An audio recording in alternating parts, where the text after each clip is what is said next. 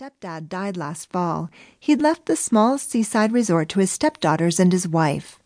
It was supposed to be his retirement plan, but a sudden heart attack stole that from him. I know, honey, and I'm glad for the work. It gives me something positive to do instead of moping around. Anna put her glasses back on, blinking against tears. Of course it does. She squeezed her mom's hand. We're in this together. Kayla mentally went through a top priority list of things to do. First, we'll get the grounds spruced up and a new deck for the pool. Then I'd like to paint the units before fall. It needs a clean, refreshed makeover. The sooner the better. Paradise Cove Cottages consisted of 12 efficiency cabins with small kitchens, a living area, and a covered patio to enjoy the view. The larger units faced the ocean, whereas the one bedrooms were grouped around a pool next to the beach. All needed updating. Doesn't mean you girls can't find time to meet some nice men, does it? That's exactly what it means. She smiled to soften the words. Her mom had loved being married and wanted to see her daughters with husbands and children of their own. Kayla wasn't opposed to the idea, but she could wait. We have plenty to do here that will keep us busy. I'm sure not going to chase after romance. I'm happy to wait till it finds me. Anna put a hand on Kayla's arm. Fine. Just don't go running away from it either. I don't plan to. It's just on the back burner. She had dated a guy in Philadelphia, a sales manager with a big company, working himself up the corporate ladder.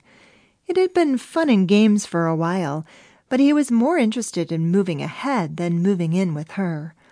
They'd called it quits when Kayla told him she was moving to the Keys. Don't let that burner wait too long.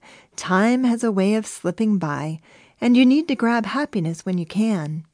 I will, Mom, just as soon as we get this place up to snuff. Alan would want it that way. You know he would. Her mother blinked back tears. I know. He's up there looking down on us, and we will make him proud. We will. She sniffed and smiled. Off you go now. I've got to set up an appointment for the Conley family to go snorkeling this afternoon. I'll take over the office at noon, give you a break. Why don't you go into town? Get away from here for a few hours. I might do that. Oh, what do you think of The Good Life as a name? Name for what? Kayla asked. A boat? No, our cabin. It's fine, Mom, but let's hold off on that until we can get them all redone. It's just not a priority. Each cabin had a wooden plaque above the door. The previous owner had called one Rhapsody, the next Serenity, then Tranquility, and finally Harmony.